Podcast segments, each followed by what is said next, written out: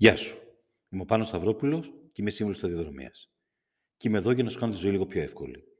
Το μόνο που έχεις να κάνεις είναι να μου στείλεις ένα mail στο info papaki και εγώ στο επόμενο podcast θα σου απαντήσω.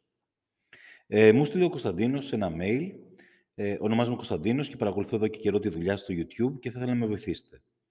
Είμαι μαθητής της ΓΑΜΑ Λυκείου και είμαι στην κατεύθυνση Οικονομίας και Πληροφορικής.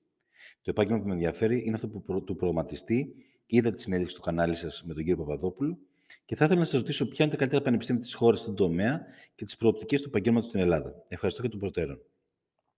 Ε, Κωνσταντίνε μου, ε, χαίρομαι που βλέπω ένα παιδί έτσι που έχει καταλήξει. Ε, κοίτα να δεις, δεν υπάρχει ε, ένα τμήμα που να διακρίνεται στην Ελλάδα ε, και να έχει βγάλει ένα όνομα τόσο για την πληροφορική. Ε, όλα τα τμήματα ε, της πληροφορικής ε, είναι αξιόλογα. Ξέρεις, παίζει ρόλο να δεις τον, τον οδηγό σπουδών, να δεις ποιος ταιριάζει. Κάποια θυσιάζουν λίγο μαθήματα πληροφορικής για να έχουν λίγο οικονομικά, όπως είναι στα οικονομικά πανεπιστήμια. Κάποια έχουν τηλεπικοινωνίες μέσα, σημαντικό και με μέλλον. Ε, άλλα μπορούν να έχουν λίγο μαθήματα βιοτρικής, όπως την πληροφορικής ε, στη βιοτρική στη Λαμία. Άλλα έχουν ε, έτσι, μια κατεύθυνση προς το Internet of Things, ε, όπως είναι στο χαροκόπιο ή στα ψηφιακά συστήματα. Πληροφορική, ξέρεις, θα μάθεις μόνος σου. Δηλαδή, τι θέλω να πω. Είναι πόσο πολύ θα το ψάξεις εσύ. Το Πανεπιστήμιο θα σου ανοίξει δρόμους, θα σε μάθει να σκέφτεσαι, θα σε βάλει μέσα στην επιστήμη της πληροφορικής. Από εκεί έπειτα είναι η δουλειά που θα κάνεις εσύ. Τα βράδια που θα ξενυχτήσεις, τα, τα πράγματα που θα ψάξεις να βρεις στο YouTube, οι πειραματισμοί που θα κάνεις.